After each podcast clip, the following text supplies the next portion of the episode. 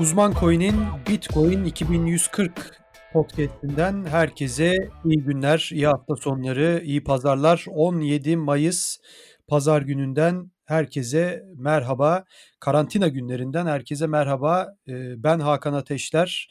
Burak Köse ile birlikte ikinci podcast'imizde sizlerle birlikteyiz. Uzman Coin'in ikinci podcast'inde ee, ki ilkinde gerçekten çok çok güzel eleştiriler aldık, tepkiler aldık. Ee, sadece Türkiye'den değil, Avrupa'dan, Kuzey Avrupa'dan, Kuzey Amerika'dan gerçekten e, bizi dinleyen ve e, güzel tepkilerini gönderen herkese, e, ilgilerini esirgemeyen herkese çok teşekkür ediyoruz. E, İlk podcast'imizde tabii halving konusuna değinmiştik. E, hash rate'ler, hash oranları olsun birçok konuda biz e, nasıl diyelim e, teknik biraz da konulara girmiştik. E, ama bugün biraz daha işin e, Satoshi Nakamoto kısmını sizlerle konuşacağız. E, ve hemen konumuza da girebiliriz. Burak hoş geldin. Hoş bulduk. Ee, dediğin gibi geçen hafta halving hash rate ve daha birçok teknik konuyu konuştuk. Ee, eğer bu konuları merak edenler varsa geçenki bölüme de e, bu podcast'in ardından gidip onu da dinleyebilirler. Ee, şimdi bu bölümde teknik meselelerden çok biraz Bitcoin'in magazinsel dünyasına gireceğiz ve yani biraz da spekülasyon yapacağız. Ee, bu arada dinleyicilere de buradan teşekkür etmek istiyorum. Geçen hafta yoğun bir ilgi gösterdiler ve bu ilgi de açıkçası bizi memnun etti. Evet, e, gerçekten e, ilk program, ilk podcast olmasına rağmen e, çok yoğun bir ilgi vardı. E, aslında bizi de şaşırttı bu biraz ama e, tabii hem şaşırtıyor hem de mantık çerçevesinde baktığımız zaman e, şunu da demiyor değiliz. Yani sonuçta hani Bitcoin e, teknolojik bir kavram, teknolojik bir e, teknolojik ve ekonomik bir kavram ve onu kullananlar, ona ilgi duyanlar da e, teknolojik insanlar oluyor e, tabii ki. E, baktığınız zaman e, böyle olduğunda da e, podcast'leri, internetten yapılan yayınları daha çok insanlar dinliyor. Yani hem şaşırtıcı ama hem de mantık çerçevesinde bir olay olduğunda söyleyebiliriz. Şimdi bugünkü konumuz nedir? Satoshi Nakamoto. Peki Satoshi Nakamoto kimdir? Hepimizin bildiği üzere Bitcoin'in yaratıcısı. E, 2008 e, finansal krizinin aslında bütün dünyayı vuran bir krizdi. Hatta bizim ülkemizde de o dönem teğet geçer teğet geçti gibi kelimelerde bu krizle birlikte daha çok kullanılmıştı. Onu da belirtelim. Ee, ama Amerika'yı gerçekten çok e, sağlam vuran krizlerden bir tanesiydi. Hatta dünya borsalarını da e, ve ona karşı e, yapılan bir e, proje, geliştirilen bir e, para birimi diyebiliriz Bitcoin için. E, gerçekten hani İngilizcesi de şu a peer to peer electronic cash system yani kişiden kişiye elektronik para sistemi diye Türkçesine de çevirebiliriz. Satoshi Nakamoto'nun bu projesini. Peki Satoshi Nakamoto kimdir? Yani e, gerçek adı mı bu? Hayır. Gerçek adı o değil. Yani e, çok düşük bir ihtimal olur herhalde gerçek adı onun olması ama değil. E, Bitcoin'leri var. E, hiç harcamıyor. E, bununla ilgili de çok ciddi e, teoriler var. İşte fiyat yükselecek, doğru zamanı bekliyor, öyle satacak. E, erişimini Bitcoin'lerine olan erişimini kaybetti, hayatını kaybetti, öldü, e, suikaste uğradı diyenler var e, veya e, tüm sektöre veya e, piyasaya bağışladı diyenler var. Çünkü siz bu Bitcoin'leri paraları harcamadığınız zaman e, harcanmamış paraların değeri daha fazla artıyor ki şunu da belirtelim. E, harcanmamasını geçtim. Kaybolan Bitcoin'lerin de hikayesi çok fazla. Yani Satoshi Nakamoto özelinde söylemiyorum. Tabii aynen. Birçok insan kaybediyor. Yani 7000 Bitcoin kaybeden var erken yatırımcılardan. E, early investor dedikleri. Hani onlardan evet. e, onlardan onlardan biri şey yapıyor. E, Bitcoin'lerini sakladığı bir hard diski bir gün evde temizlik yaparken tabii unutuyor orada Bitcoin olduğunu ve bunu çöpe atıyor adam. Daha sonra tabii aradan geçiyor, aylar geçiyor, yıllar geçiyor. Aklına geliyor. Aklına geliyor. Aynen. Sonra hatta o bölgenin e, belediyesiyle irtibata geçiyor. Belediyeyle anlaşma yapıyor, yapmaya çalışıyor işte bu diski bulalım. Belediye çöplüğünün toplandığı bir yer var çünkü. Bu diski bulalım. Siz de işte bundan yarısını alın veya %20'sini alın gibi bir anlaşma yapmaya çalışıyorlar. Tabii sonra bunu çok belediye riskli buluyor. Çünkü çevresel felakete yol açabilir ve zaten diski de bulamayabiliriz gibisinden. Sonsuza dek o şekilde o disk kayboluyor ve içinde yanılmıyorsam 7, 7500 bitcoin vardı. Yani bugünkü değeriyle 17 yaklaşık 17,5 milyon dolar falan yapıyor. Evet yani inanılmaz tabii bir kayıp ama yani işte annesi odasını toplayıp da atan mı dersiniz? Şifrelerini kaybeden hani diski duruyor veya işte o USB şeklindeki cüzdan duruyor ama e, o özel kelimelerini kaybeden var. E, dolayısıyla yani gözünün önünde duruyor Bitcoin'ler ama giremiyor, açamıyor. Böyle işler var. E, BitConnect diye bir dolandırıcılık var mesela. Değil mi Burak sen daha iyi biliyorsun onu. Şey faiz veriyormuş evet. zannediyorum. Değil mi? Günlük. Yani günlük, aylık garanti bir faiz getirisi sunuyor ve bunlar şey yani gerçek olamayacak kadar yüksek getiriler. Tabii bir ara BitConnect'in kendi kripto parası da var ayrıca. Bu da işte zamanındaki bu yakın zamanda yaşandı yani. Bunlar henüz 2018'de yaşanan olaylardan bahsediyorum. 400 dolara falan çıkmıştı BitConnect'in fiyatı ve şu an şey yani tamamen sıfırlandı. Yani inanılmaz günlerdi o zamanlar. Evet yani ve gerçekten Twitter'a, YouTube'a işte Bitcoin dolandırıcılığı yazdığınız zaman veya Ponzi scheme yazdığınız zaman çok aslında bazen komik ama bir süre sonra da gülemiyorsunuz. Gerçek hikayeler olduğu zaman üzülüyorsunuz. Yani e, insanların umutlarının nasıl söndüğünü görüyorsunuz. İnsanların hayat boyu yani o hani life saving, hayat birikimi dediği e, Amerikalıların e, paralarının nasıl gittiğini düşünüyorsunuz. Ve tabi bunlar öyle zengin insanlar da değil. Yani hayat birikimi dediğiniz zaman 400 bin dolar, 1 milyon dolar, 100 bin dolar değil. Yani adam biriktirmiş biriktirmiş hayatı boyu çalışmış. 15 bin dolar, 30 bin dolar, 70 bin dolar. Yani e, ki bugün Türk lirasına çevirdiğinizde de iyi paralar. Hani onların kaybolduğunu görüyorsunuz, üzülüyorsunuz. Hala da bunlar duruyor. Yani böyle bir olay tabii Bitcoin. Bunun dark web'i var, Silk Road'u var. Bunları hep konuşacağız bu programda. Güzel bir program olacak bence. Hepsine değineceğiz. Tabii bunların hepsi aslında dolaylı ya da e, nasıl diyelim en direkt olarak e, Satoshi Nakamoto'ya bir türlü bağlanıyor. E, işte Bitcoin bir arada ne deniyordu? Uyuşturucu kaçakçılığı, silah kaçakçılığına kolaylaştırıyor. Sanki hiç e, Amerikan dolarıyla veya başka paralarla bunlar yapılmıyormuş gibi. E, bu tür konular da var ama bugünkü konumuz aslında Satoshi Nakamoto ve onun kim olduğu konusunda. Ve e, evet. özellikle geçtiğimiz günlerde yayınlanan bir belgesel çok büyük olay yarattı. Herkes hemen hemen bu belgeseli konuşuyordu. Biraz da e, bu belgeseli irdeleyeceğiz ve yine kendi düşüncelerimizi konuşacağız. Evet, e, Barely Social kanalı e, YouTube'da e, gerçekten e, çok güzel bir belgesel yapmış. Sato, Satoshi Nakamoto'yu e, biraz daha gözler önüne seriyor. Detaylar halinde çok teknik konular da var ama çok belirgin nasıl diyelim kanıtlar da bazı anlamlarda bulunuyor ki 3 bölüm aslında. Bu sonuncu bölüm çok konuşuldu ama ondan önceki 2 bölümü de ben izleyip oradan notlar çıkarmaya çalıştım.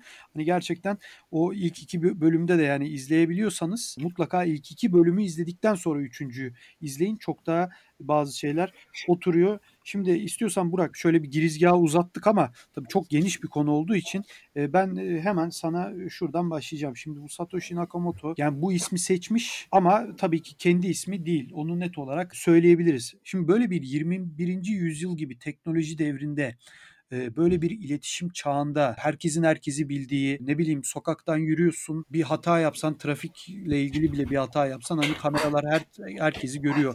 AVM'ler kamera kaynıyor. Dükkan kameraları, sokaklar yani her tarafta böyle bir izlenme durumu var. Güvenlik açısından da tabii ki ama ve teknolojiyle birlikte.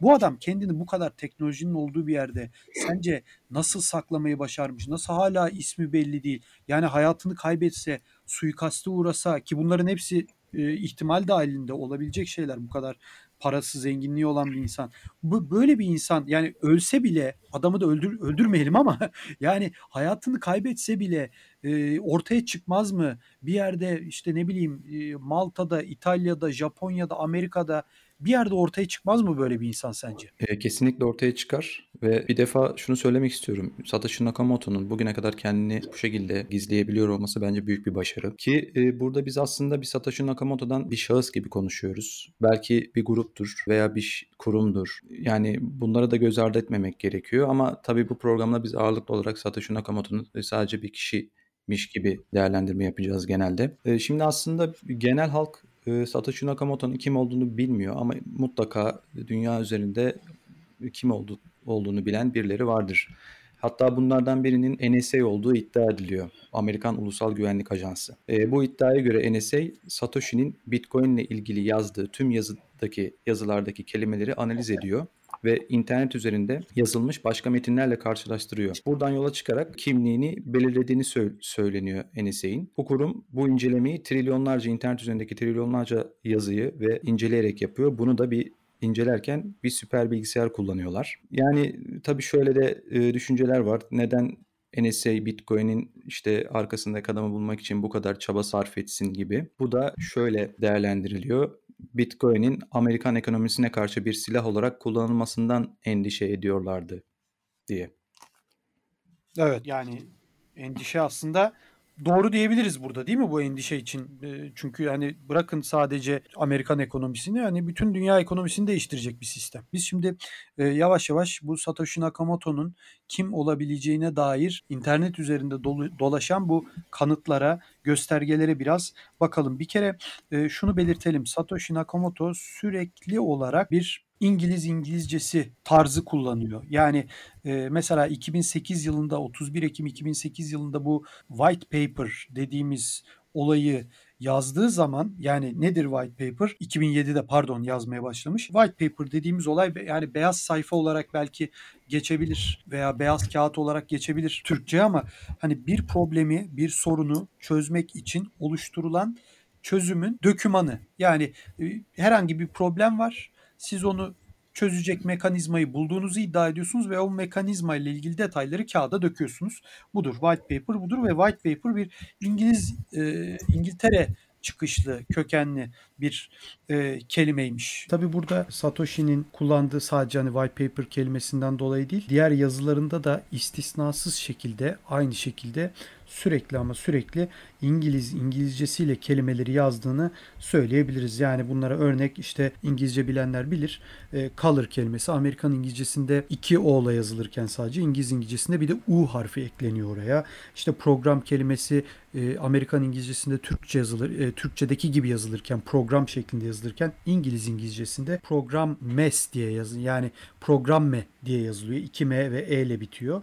E, organize kelimesi mesela Z ile yazılırken Amerikan İngilizcesinde, İngiliz İngilizcesinde S ile Sivas'ın S'siyle yazılıyor gibi yani bu kelimeler de artırılabilir. Bunlar da istisnasız şekilde ve sanki yani bir İngilizmiş gibi ve yazıya da önem veriyormuş gibi Satoshi bütün kelimeleri İngiliz İngilizcesiyle yazıyor diyebiliriz. Burada e, önemli olan bir konu daha var. Bu, bu tabii çok tartışılıyor. Satoshi cümleler bittikten sonra noktayı veya e, son noktalama işaretini koyduktan sonra iki boşluk bırakıyor. Yani net olarak iki boşluk bırakılıyor. Bunun da 80'lerin ortasında daktilo kullanılmasının çok revaçta olmasından dolayı kazanılmış bir alışkanlık olduğu belirtiliyor. Yani daktilo kullananlar genelde iki boşluk bırakırmış o dönem. Satoshi'nin de çok fazla daktilo kullanmaya alışkın bir kişi olduğundan dolayı bunu yaptığı belirtiliyor. Bunun ne önemi var diyeceksiniz. Yani iki boşluk bırakmış yani ne olacak o zaman diyeceksiniz. Burada da şu kendisi e, doğum tarihini 5 Nisan 1975 olarak bir tane zannediyorum forumda belirtmiş. Bilgi olarak 5 Nisan 1975'i doğum tarihi olarak girmiş. Uzmanlar da diyorlar ki 80'lerin ortasında Satoshi 16 ile 18-19 yaş arası olsa daktilo kullanma yaşı çünkü o zaman da yaklaşık 68-70 doğumlu gibi olabilir. 75 doğumlu olması için çok erken daktilo kullanma yani revaçta olduğu dönemdeki teknoloji için daktilo kullanımının 75 e, çok erken veya pardon geç bir doğum tarihi deniyor. Böyle ee, bir durumda var. Burada da bir ekleme yapayım sana. Tabii. Ee, şimdi 5 Nisan 1975 olarak yazıyor ama tabii bunun onun gerçek doğum tarihi olup olmadığını bilmiyoruz. Burada 5 Nisan 1975'i söylerken aslında bu bana göre bilinçli olarak seçilmiş bir tarih. Çünkü bu anlamlı bir tarih aynı zamanda. Amerikan Başkanı Roosevelt 5 Nisan 1933'te bir kararname imzalıyor ve bu kararname ile Amerikan vatandaşlarının altın para, külçe altın bulundurmasını yasaklıyor. 1975'te ise bu uygulama Nixon tarafından sonlandırılıyor. Yani 5 Nisan 1933 ile 1975'e kadar ki arada nereden baksan 40 40 40 yıldan daha fazla bir süre var. Bu süre boyunca hiçbir Amerikalı altın sahibi olamıyor, altın saklayamıyor. Evinde bulundurdukları altınları da getirmek zorunda bırakılıyor. Getirmeyenlere hapis cezası veriliyor. Nixon bunu 1975'te kaldırmadan önce e, birkaç yıl öncesinde de doların altın karşılığını ortadan kaldırıyor. Böyle bir önemli bir dünya tarihinde çok önemli bir e, karara imza atıyor. Evet.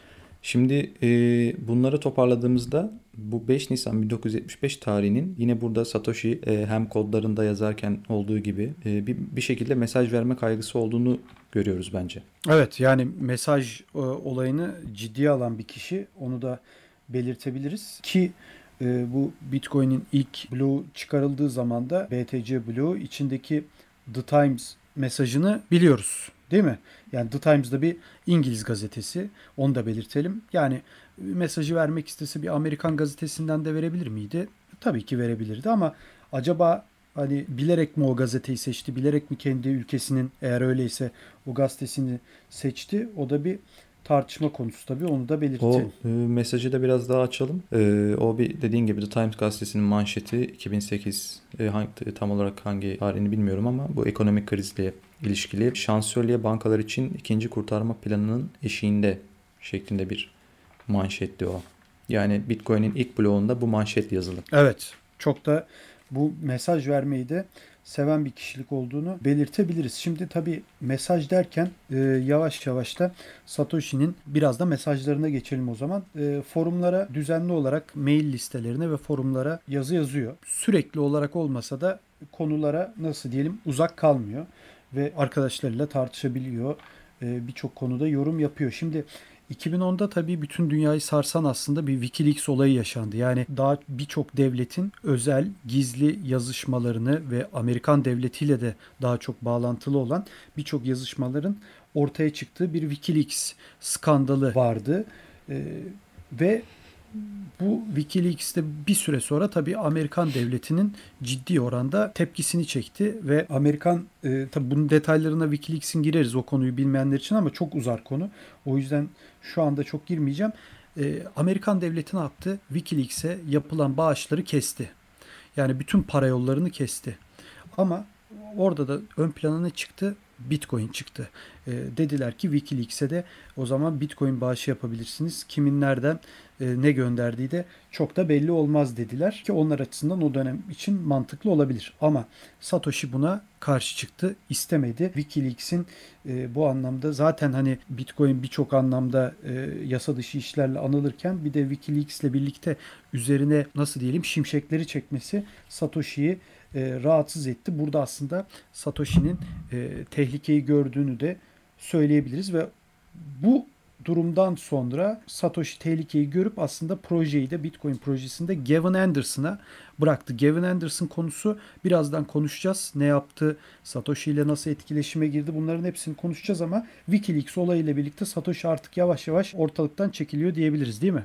Evet, Wikileaks ile ilgili bir başka önemli konu da Wikileaks e, Satoshi'nin bu itirazlarına rağmen, bu durumu istememesine rağmen Bitcoin bağışı alıyor dönem. E, hatta dünyanın birçok yerinden yoğun bir Bitcoin bağışı alıyorlar. Şu anda Wikileaks'in kontrol ettiği Bitcoin cüzdanlarında binlerce Bitcoin var. E, bu Bitcoin'ler geçen yıl Wikileaks'in kurucusu yakalandığında büyük tartışma konusu ve endişe konusu olmuştu aynı zamanda. İşte şimdi bu binlerce bitcoin Amerikan hükümeti bunları ele geçirebilir. Bunları ele geçirirse piyasada bir satış dalgası oluşabilir gibi kaygılar da vardı. Evet sonuç olarak bu Wikileaks'in olayından sonra, Wikileaks olaylarından sonra e, Bitcoin e, konusu dünyada iyice konuşulmaya başlanan bir konu oluyor ve burada durum nedir? Bu Satoshi'yi ciddi şekilde rahatsız ediyor. Çok fazla ilgiden dolayı, çok fazla Bitcoin mesajı tartışması yaşandığı için forumlardan biri çöküyor. Bitcoin'de e, özür diliyorum Satoshi de diyor ki bu proje yavaş yavaş büyümeli. Fazla hızlı gitmemeliyiz. Eğer bu şekilde giderse Bitcoin bu kadar çok konuşulursa bu ilgi bizi yok eder, bizi çökertir diyor ve açıkçası yavaş yavaş hem sahneden kendini çekiyor ama hem de Bitcoin'in çekilmesi gerektiğini sahneden belirtiyor Satoshi Nakamoto. Ee, aslında Satoshi Nakamoto'nun Bitcoin'den çekilmesi ve ortadan kaybolması şu şekilde oluyor. Satoshi'nin Bitcoin'i devrettiği Gavin Anderson, Satoshi'ye bir gün işte CIA'den davet aldığını ve Bitcoin'i anlatacağını paylaşıyor Satoshi'ye. Ve Satoshi bu maile hiçbir şekilde dönüş yapmıyor ve e, o tarihten itibaren de ortadan kayboluyor. Burada e, Satoshi'nin işte e, muhtemelen endişelendiğini, kimliğinin açığa çıkmasından endişelendiğini görüyoruz. Evet bir de gerçek Satoshi Nakamoto var. Yani gerçekten adı Satoshi Nakamoto olan bir e, mühendis var. Hatta tam adı da Dorian Satoshi Nakamoto. İngiltere, e, Amerika'da yaşıyor. Kaliforniya'da yaşıyor. E, diyeceksin ki yani Kaliforniya'nın ne önemi var? Kaliforniya'nın şöyle bir önemi var. E, bütün bu cypherpunk dediğimiz adamlar e, işte 90'larda, 2000'lerin başında hatta 80'lerde bu işlere kafa patlatan, mail gruplarında, mail listelerinde birbirleriyle sürekli olarak tartışan bu insanların neredeyse bu yazılım mühendislerinin, bilgisayar mühendislerinin çoğu Kaliforniya'dan çıkıyor. Hatta 2000'li yılların başında internet üzerinde en çok aratılan bu konuyla ilgili kelimelerin en çok aratıldığı bölge de dünyada Kaliforniya. Yani böyle bir önemi var. E Kaliforniya'da da Satoshi Nakamoto adında biri yaşıyor. Yani 60 küsur yaşında annesiyle birlikte yaşayan bir adam ve bir anda Newsweek dergisinde, Amerikan Newsweek dergisinde işte Satoshi ortaya çıktı. Gerçek Satoshi burada diye bir e, haber yapılıyor, manşete taşınıyor ve ortalık adeta yıkılıyor. evet yani ortalık yıkılıyor diyebiliriz. Ee, burada enteresan olan şeylerden biri de Bitcoin transferinin ilk alıcısı yani Satoshi Nakamoto'nun Bitcoin gönderdiği ilk kişi olan Halfini adındaki adamın bu Dorian Satoshi Nakamoto'nun birkaç ev ötesinde oturuyor olması. Ki evet. Halfini'nin kendisi de zaten bu e, Dorian Satoshi Nakamoto Newsweek'e e, bu şekilde kapak olduğunda o olduktan yaklaşık 5 ay içinde vefat ediyor. Tabii kendisi ALS hastasıydı. Evet yani o vefatı da e, çok konuşuluyor ama yani e, herhalde Halfini'nin oturduğu adresi 3-5 e, sokak 3-5 blok ötede e, Satoshi Nakamoto adında birinin olması bir tesadüfte olamaz. Demek ki Satoshi Nakamoto bu takma adı herhalde oradaki Duy Duymuş. Adresten almış. Aynen. Muhtemelen çevreden duymuştur. Tabii yani çevreden görmüş yani. Tabii. Buradaki önemli olan konu aslında bu işin biraz da hem komik hem tesadüfi kısmını gösteriyor. Tabii bu e, Dorian Satoshi Nakamoto yani gerçek e, Satoshi Bitcoin'in yaratıcısı olan Satoshi değil. Tabii gazeteciler geliyor, röportajlar veriyor. İşte ben değilim, benim bir alakam yok bir sürü şey söylüyor ediyor. E, bunlara tamam sonuçta sonunda da gerçekten o olmadığı aslında bu konularla hiçbir ilgisinin olmadığı da anlaşılıyor. Ve en sonunda da çok büyük bir ilgi var. Çok büyük bir adamın üzerinde bir baskı oluşmaya başlıyor. Ve burada da e, Bitcoin'in yaratıcısı olan Satoshi devreye giriyor. Nasıl devreye giriyor? Şimdi bu e, Newsweek'in e, biraz önce belirttiğimiz aslında yanlış haber, yanlış bilgi veren manşeti 6 Mart 2014 tarihinde yayınlanıyor. Bakın yani biz 2010-2011'lerde artık Satoshi kendini geriye çekiyor, artık yok olmaya başlıyor diyoruz ve ondan sonra da 2014'te Satoshi bir anda ortaya çıkıyor. Nerede ortaya çıkıyor? E, P2P Foundation adlı bir forumda ortaya çıkıyor ve buradaki hesabında senelerdir e, yazı yazmayan Satoshi ilk kez buradaki hesabına geri dönüyor. Ne zaman geri dönüyor? O Newsweek'teki e, atılan manşetten bir gün sonra 7 Mart 2014'te oraya şunu yazıyor. I am not Dorian. Yani ben Dorian değilim. Yani Dorian Satoshi Nakamoto gerçek adı biraz önce o annesiyle yaşayan ve benim Bitcoin hiçbir şekilde alakam yok diyen adamın kendisi olmadığını belirtiyor ve burada diyor ki ben bu değilim kardeşim. Hani o adamı biraz da rahat bırakına getiriyor Satoshi Nakamoto ve onu da biraz üstündeki baskılardan kurtarmaya çalışıyor. Ama şunu da görüyoruz ki 2014 yılında hala Satoshi yaşıyor ve ciddi şekilde de olayları takip ettiğini söyleyebiliriz. Burada Burak söylemek istediğim bir şey var mı? Bir istersen biraz Bitcoin XT olayından bahsedelim. Tamam ona gireceğim. Ona gireceğim ama burada benim son bir söyleyeceğim bir şey daha var. Bu Bitcoin XT olaylarına da oradan bağlantıyı yaparız. Şimdi bu biraz önce dediğim gibi P2P Foundation adındaki bir forumda yazıyor. Ben Dorian değilim diye. Satoshi. Bundan aylar sonra ise Satoshi'nin ilk maili yani 2009'da 2008'de hatta kullandığı forumlara girdiği maili hackleniyor. Hatta hackleniyor bile diyemeyiz. Zannediyorum onun süresi doluyor. E, Satoshi de hiç kullanmadığı için onu başkası alıyor. Başkası aldıktan sonra bir başkası alıyor ve sonunda bir e, hacker diyor ki aa bu diyor Satoshi'nin maili ben buna girdim diyor. Çok rahatlıkla ele geçiriyor zaten. Hatta şifre geri gönder al yaparak da bazı şifreleri ele geçiriyor. Daha sonra da bir gün bir foruma bir şey yazılıyor. Satoshi'ye bir mesaj yazılıyor. Diyorlar ki sevgili Satoshi senin docs'ların, docs ne demek? Doküman gibi yani gerçekten kim olduğuna ait bilgilerin ele geçirilmiş, IP adreslerin ele geçirilmiş ve şu anda Darknet'te satılıyor. Güvende değilsin.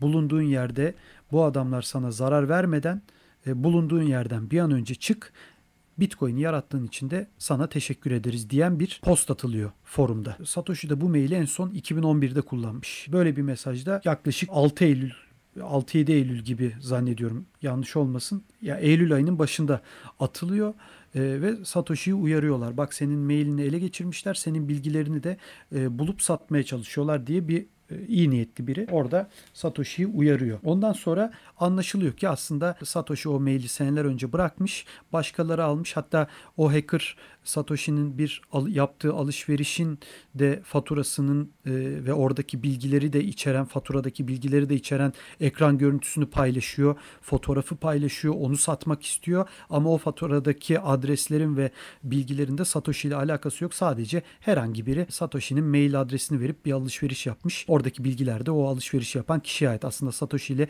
ilgili değil. Yani e, benim işte Burak mesela senin e-mail adresini yazıp internet üzerinden alışveriş yapmam gibi aslında hiçbir önemi de yok. E, bu konuyu niye anlattım size? Yani ne olacak yani biri Satoshi'nin eski mailini ele geçirmiş diye. Şu söylendi. Biraz önce e, Satoshi'nin ben Dorian değilim mesajı da atıldığı zaman o maili de mi ele geçirmişler acaba? E, onu da belki hacker atmıştır yorumları yapılıyor ama maile girip bakıldığında eskilere gidildiğinde aslında yani şifre isteme yani hacker'ın yaptığı işlemler de mailde gözüküyor. Hacker silmemiş o mailleri. Tık tık tık görülüyor ki Satoshi'nin o maili 8 Eylül'de 7 Eylül'de ele geçirilmiş e, ve 8 Eylül'de de bazı bilgiler satışa konmuş. Yani şunu diyeceğim. Ben Dorian değilim diye 7 Mart'ta 7 Mart 2014'te mesajı yazan Satoshi gerçekten o mesajı yazmış. O zaman yazan kendisiymiş. Onu belirtebiliriz. Mail aylar sonra hackleniyor. Onu da belirtelim. Yani 2014'te onu yazanın Satoshi olduğu da kesinleşmiş oluyor. Hacker'ın da e, sadece ekran görüntüleri başkasına ait olan ekran görüntülerini satmak istediği ortaya çıkıyor. Böyle bir bilgi de verelim. Biraz önce hatırlarsınız e, şunu söylemiştik e, size e, Satoshi artık yavaş yavaş e, sahneden çekiliyor demiştik. Çekildiği zaman da Gavin Anderson adında başka birine bırakıyor kontrolü. Arada bir mailleşiyorlar. Sen şunu yap, bunu yap ama normal muhabbet kesinlikle etmiyorlar. Onu belirtelim. Satoshi sadece teknik konularda şu olursa daha iyi, bu olursa daha iyi olur gibi mesajlar atıyor Gavin Anderson'la. Bu şekilde konuşuyor. İşte daha sonra demin Burak'ın da anlattığı gibi CIA bir konferansa çağırınca Gavin Anderson'ı, Gavin Anderson da bunu Satoshi'ye haber verince bak haberin olsun ben CIA'nin çağırdığı bir konferansa gidiyorum dedikten sonra da bir daha ses çıkmıyor. Neyse aradan birkaç zaman geçiyor. Birkaç sene geçiyor ve artık Bitcoin rüştünde ispat etmiş oluyor. Herkes onu konuşuyor. Tabii ki burada bir ölçeklenebilirlik problemi ortaya çıkıyor. Bunu hemen anlatalım. Nedir ölçeklenebilirlik problemi? Bitcoin'in e, hızı, kapasitesi hepsi bunların hepsini konuşabiliriz. Her blok ilk Bitcoin yazıldığı andan itibaren her blok 1 megabayt olacak şekilde ayarlanmış. Ancak kalabalıklar arttıkça tabii ben çok basit şekilde anlatıyorum bunları. Kalabalıklar arttıkça işlem sayısı arttıkça bu 1 megabayt blok başına yetmemeye başlıyor. Bu sefer diyorlar ki biz bunları arttıralım. Daha rahat insanlar işlem yapsın, daha hızlı olsun. İşlem ücretleri de bu şekilde artmasın diyorlar. Peki deniyor. Şu oluyor, bu oluyor. Aslında Satoshi de buna olumlu bakıyor böyle bir duruma. E tabi bu olduğu zaman da duyanlar e, vardır mutlaka. Buna da çatallanma deniyor. Bu çatallanma olduğu zaman da yeni bir para ortaya çıkıyor. İşte şu anda Bitcoin Cash var. Bitcoin SV var. Onlar gibi. Onlar da Bitcoin'in bir çatallanması, bir forku diyelim. Bunlar olduğu zaman e, tamam diyorlar. Şöyle yapalım, böyle yapalım. Ama e, bunu yapmanız için de madencilerin e, Bitcoin madencilerinin %75'inin bu konuda anlaşmış olması gerekiyor. Yani %75'ten onay alınması gerekiyor. Onay alınamıyor. %75 onay çıkmıyor. Dolayısıyla burada bu fork gerçekleşemiyor o anda e, ve blok kapasiteleri de 1 megabaytın üzerine tabii ki çıkarılamıyor. Gavin Anderson ve onun yanındaki Mike Hearn adındaki bir mühendis de bunu devam ettirmeye ve yapmak yapmaya e, yapma konusunda inat ediyorlar. Ondan sonra Bitcoin XT çıkarıyorlar ve diyorlar ki kardeşim Bitcoin XT'yi biz çıkardık budur. Buyurun gelin. Ha burada bu sefer yine o forumlardan birine bu sefer de Satoshi yine geliyor. Satoshi gelip diyor ki hayır bu şekilde fork yapılamaz. Bitcoin XT'nin popüler bir lidere adı isterse Obama olsun, isterse Satoshi olsun, isterse Gavin Anderson olsun. Bizim bir lidere ihtiyacımız yok. Eğer bir değişiklik yapacaksa bu konsensüs sağlanarak oy birliğiyle yapılmalı. Ben eğer siz bu şekilde zorla e, insanlara dikte ettirerek bu değişikliği yaparsanız kardeşim ben bu işi bu projeyi Bitcoin projesini tamamen başarısız olarak addedeceğim diyor. Siz bu değişikliği herkes istediği için yapmalısınız zorla değil deyip tekrar forumlara kendisini gösteriyor. Bu olay e, bu olay nedeniyle o dönem Bitcoin sık sık manşetlere çıkıyor. Hatta The Guardian şöyle Tabii. bir manşet atıyor o dönem. Bitcoin bir iç savaşla karşı karşıya. Sonra e, bu Bitcoin XT'den sonra tabii başarısız oluyor bu proje daha sonra. 2016 yıllarının sonlarına kadar bütün destekçilerini kaybediyor. Ve Bitcoin Classic ortaya çıkıyor bu sefer. Bu da işte Coinbase, Bitstamp, işte Roger Ver ve yine Gavin Anderson'dan destek alan bir proje. Ama bunun da ömrü uzun olmuyor zaten. O da daha sonra tamamen ortadan kalkıyor. Evet Burak'ın da söylediği gibi bu Bitcoin'de bir iç savaş adeta başlıyor. Hatta Gavin Anderson'ın yaptığına e, darbe bile deniyor e, bazıları tarafından. E, ve eğer gerçekleşseydi bu darbe Bitcoin XT'ye ulaşım da sadece Mike, Mike Hearn'de olduğu için tamamen kontrol onların e, eline geçecekti ve bütün paraları adeta onlar kontrol etmeye başlayacaktı. Şimdi bir de Blockstream olayı var. Onlar Bitcoin XT'yi çok istemiyorlar. Çünkü Bitcoin XT olursa tamamen kontrol Gavin Anderson ve Mike Hearn tarafında olacak ve e, işte bu yüz milyonlarca dolarlık destek alan bu e, Blockstream kuruluşu aslında bu desteklerin çoğunu boşa almış olacak. Onu da belirtelim. Böyle de bir Blockstream olayı var. Tabi burada Bitcoin XT gerçekleşmediği için tamamen kazanan Blockstream tarafı oluyor. Gavin Anderson ve Mike Hearn tarafı da bu anlamda istedikleri darbeyi tırnak içinde söylüyorum yapamamış oluyorlar. Özetle şunu söyleyelim. Yani Bitcoin'in kendini kanıtlamasının ardından insanların daha fazla 2015 civarında Bitcoin kullanmasıyla birlikte bir çatallaşma, bir fork yaratılmak isteniyor. Bu forkun da sebebi 1 megabaytlık blok kapasitesi. Bunu arttırmak istiyorlar. Satoshi de buna eyvallah diyor tamam diyor ama bunun yapılma şekli daha sonra çok başka işte zorla güç kullanarak yapılmaya çalışıldığı için Satoshi forumlardan birine de diyor ki kardeşim bu şekilde yapmayın bunu çok doğru değil diyor. Yani olay tamamen blok kapasitesinden çıkıyor diyebiliriz. Şimdi burada Gavin Anderson'a itirazlardan en önemlisi şu. 8 MB'a kadar çıkarmak istiyor blok boyutlarını ve hatta her yıl yanılmıyorsam %40 artacak şeklinde düzenleyelim diyorlar. E, Tabi buradan bakınca işte blok boyutunu artırmak güzel görünüyor. Çünkü blok boyutları arttıkça senin de az önce vurgu yaptığın gibi saniyede gerçekleştirebilecek işlem sayısı da artış gösteriyor. Bu bilenler hatırlayacaktır. 2017 yılındaki Bitcoin'in büyük fiyat patlamasında blok boyutu sınırı büyük bir sorun teşkil etmişti. Bloklar dolmuştu, ağ tıkanmıştı. Buna bağlı olarak işlem ücretleri de büyük artış göstermişti. O günlerde bir işlemin yani ben bizzat bir işlemin 2-3 gün gerçekleştirilemediğini biliyorum. Hatta işlem ücretleri de bir ara 30 doların üstüne çıktı. 40 dolar oldu hatta. Böyle olaylar yaşandı. E tabi bunların yaşanmaması için blok boyutlarının artırılması önemli. Ancak diğer yandan blok boyutlarını artırmak artan veri depolama maliyetlerini de beraberinde getiriyor. Ve bunun da daha az not sayısına yol açacağından endişe ediyorlar. Yani burada bir merkezileşme kaygısı var. E, not için şunu söyleyebiliriz. Esasında not Bitcoin'i eşler arası merkeziyetsiz bir dijital para olarak kullanılmasını mümkün kılan şey. Not için bilgisayar programını çalıştıran ve Bitcoin ağındaki diğer bilgisayarlara bağlı olan bilgisayarlar diyebiliriz. İstasyon deniyor onlara. Yani değil mi? Evet, evet.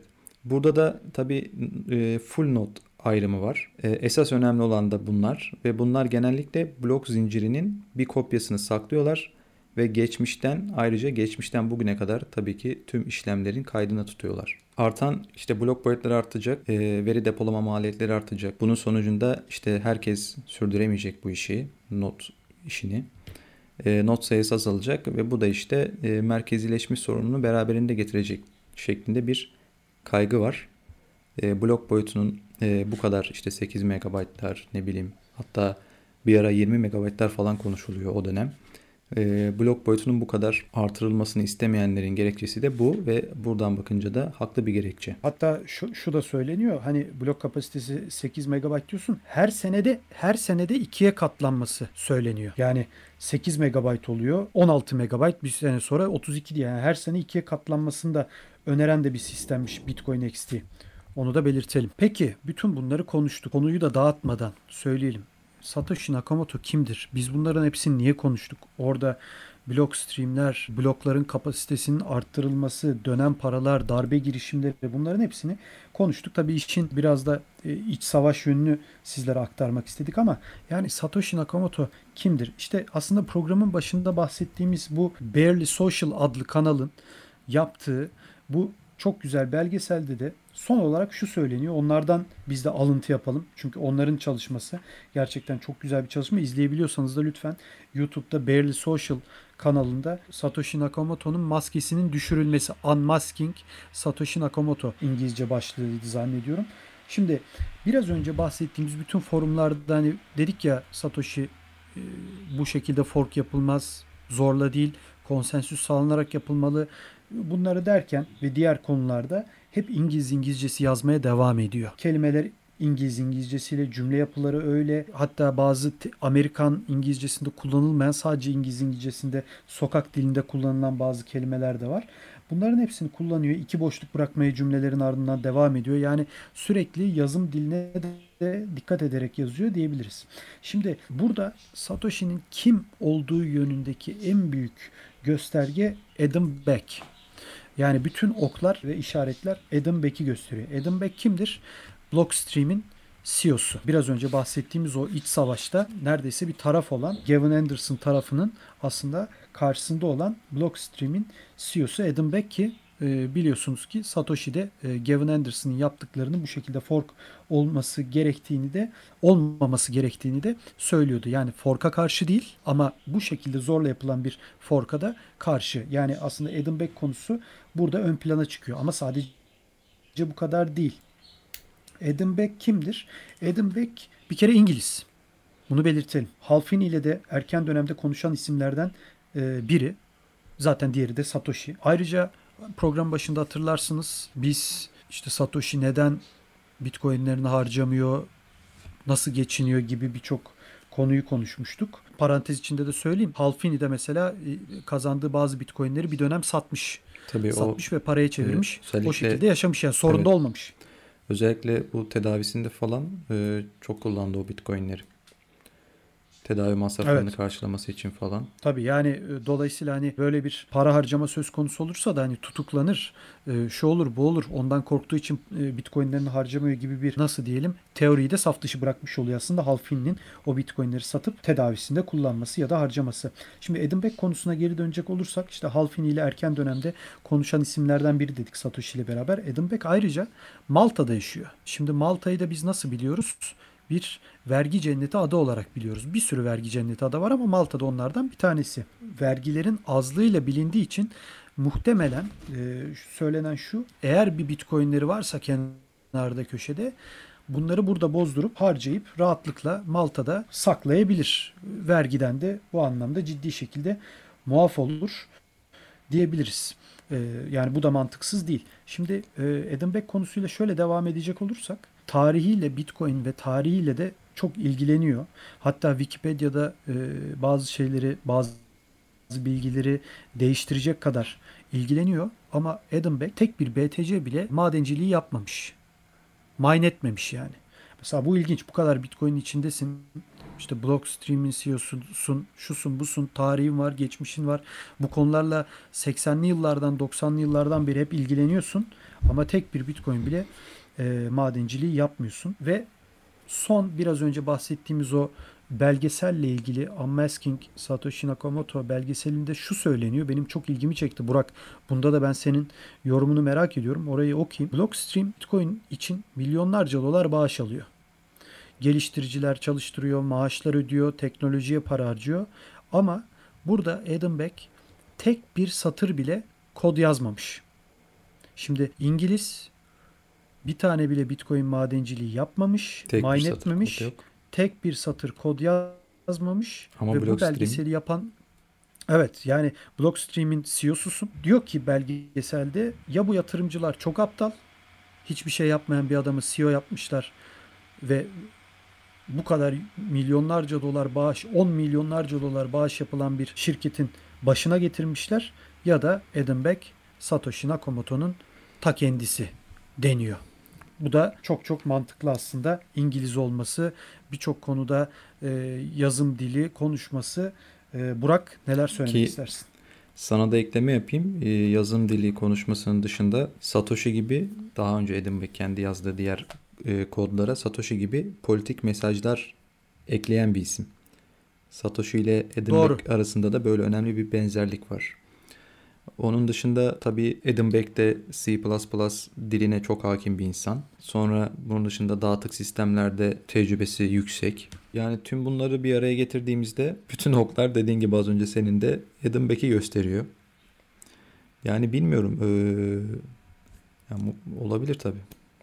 Ama e, şunu da söylememiz lazım. Bir röportajında da siz tanıyor musunuz sorusuna Reddediyor. e, reddediyor. Yani tanımıyorum diyor ama hani e, böyle olgun bir insan en mantıklı şekilde nasıl yalan söyler? Yüz hatları e, yani ağzı, gülüşü hani çok da tanımıyorum. Yani bilemiyorum. Bir- Aslında sonra da hemen konuyu değiştirip hani bilmememiz daha iyi bilirsek aslında herkes başka şeyler konuşmaya başlar gibi Evet. bir yere getiriyor konuyu. Onu, ama e, reddediyor. Şöyle yani yarım ağızla reddediyor diyebiliriz yani. Sanki. E, Tabii, hatta tabii. ben bizzat bu soru sorulurken e, birka- bir- birçok videoda bu soru soruluyor kendisine. Yani her defasında bir Adam Beck'te bir gerginlik seziyorum nedense. Bu bizzat Tabii, tabii ve- benim gözlemim yani. Evet ve e, o gerginliği de e, saklama çabası. Yani o çabayı da görüyorsun yüzünde. Evet, evet kesinlikle. Onu da söyleyebiliriz. Yani pek de beceremiyor gibi ama tabii sonuçta böyle bir durumda söz konusu.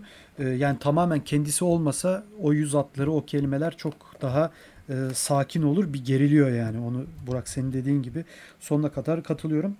Son sözlerini alalım Burak. Programı artık kapatalım istiyorsan. E tabii burada Adam Beck'ten bahsettik. Halfini'den bahsettik. Ve bence diğer biraz hızlı hızlı diğer Satoshi Nakamoto adaylarından da kısa kısa bahsedeyim. E, bunlardan birincisi Paul Solotsi dediğimiz e, 46 yaşındaki şu an tam yaşını hatırlamıyorum ama muhtemelen 46 yaşındaydı. Bir suçlu tam bir suç makinesi. Ve bunun da Satoshi Nakamoto olabileceğine dönük güçlü iddialar var.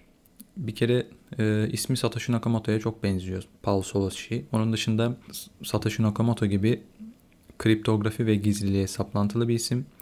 C++'a aşina. E4M gibi şifreleme yazılımlarının yaratıcısı. Kumar oynamayı seviyor ki Bitcoin'in ilk kodunda da bir poker istemcisi var. Ve 2012'den beri hapiste. Bu işte e, Satoshi Nakamoto'nun neden Bitcoin'lerini hareket ettiremediğine karşılık olarak işte hapiste olduğu iddiası var.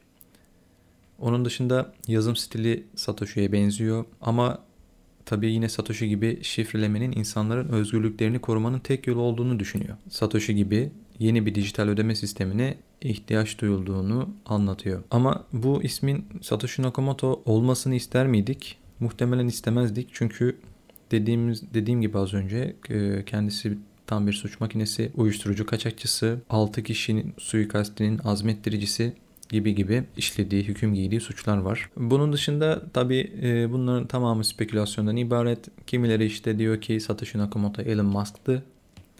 Bunda da şöyle gerekçeler sıralanıyor. Birincisi C++ diline çok hakim. Kriptografi bilgisi derin.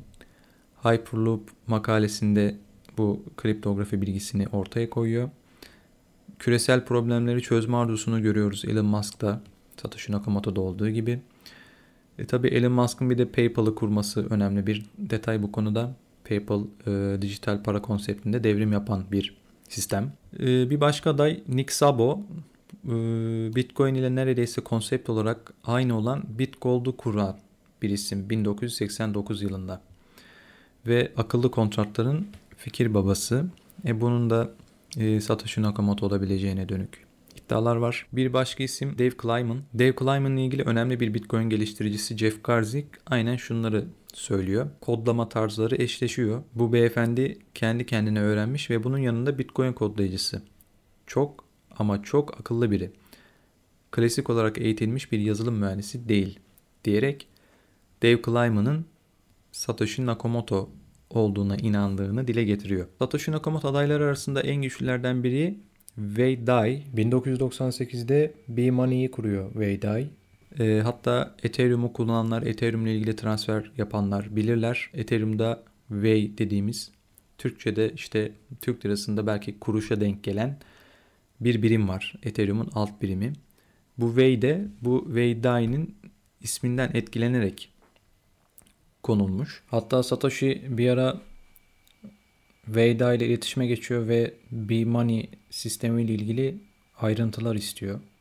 Ee, son tabi bundan daha önce de bahsettik. Bir başka Satoshi Nakamoto adayı da Hal Finney. Ee, aslında benim gözlemlediğim büyük çoğunluk Satoshi Nakamoto'nun Hal Finney olduğuna inanıyor. E bunda işte Bitcoin transferini ilk alan ismin Hal Finney olması, e, Dorian ile kendi ev arasında birkaç yüz metre olması sadece e, ve vefat etmesi. E, yani Halfini Satoshi Nakamoto'ydu. Halfini vefat ettiği için Satoshi Nakamoto da artık ortada yok diye bir teori var. Evet, e, bugünkü bu haftaki podcast'imizin de sonuna geldik efendim. Çok birçok konu vardı. İşte WikiLeaks'ten girdik. Kaybolan e, BTC'lerden çıktık. Edenbeck'lere, Blockstream'lere, darbelere, e, iç savaşlara kadar girdik. Satoshi kimdir konusu belli ki ciddi şekilde konuşulmaya devam edecek. Bakalım Bitcoin'in fiyatıyla da doğru orantılı şekilde hep tartışılır. Yani fiyat düştüğü zaman bu konularda biraz unutuluyor ama fiyat arttığı zaman her şey bir anda yeniden sanki hiç daha önce tartışılmamış gibi evet. yeniden e, konuşulmaya başlanıyor. Evet bugünkü bu haftaki podcast'imizin de sonuna geldik. E, ben Hakan Ateşler ve arkadaşım Burak Köse ile birlikte hepinize iyi pazarlar, iyi haftalar diliyoruz. Gelecek hafta tekrardan görüşmek dileğiyle. Hoşçakalın. Görüşmek üzere.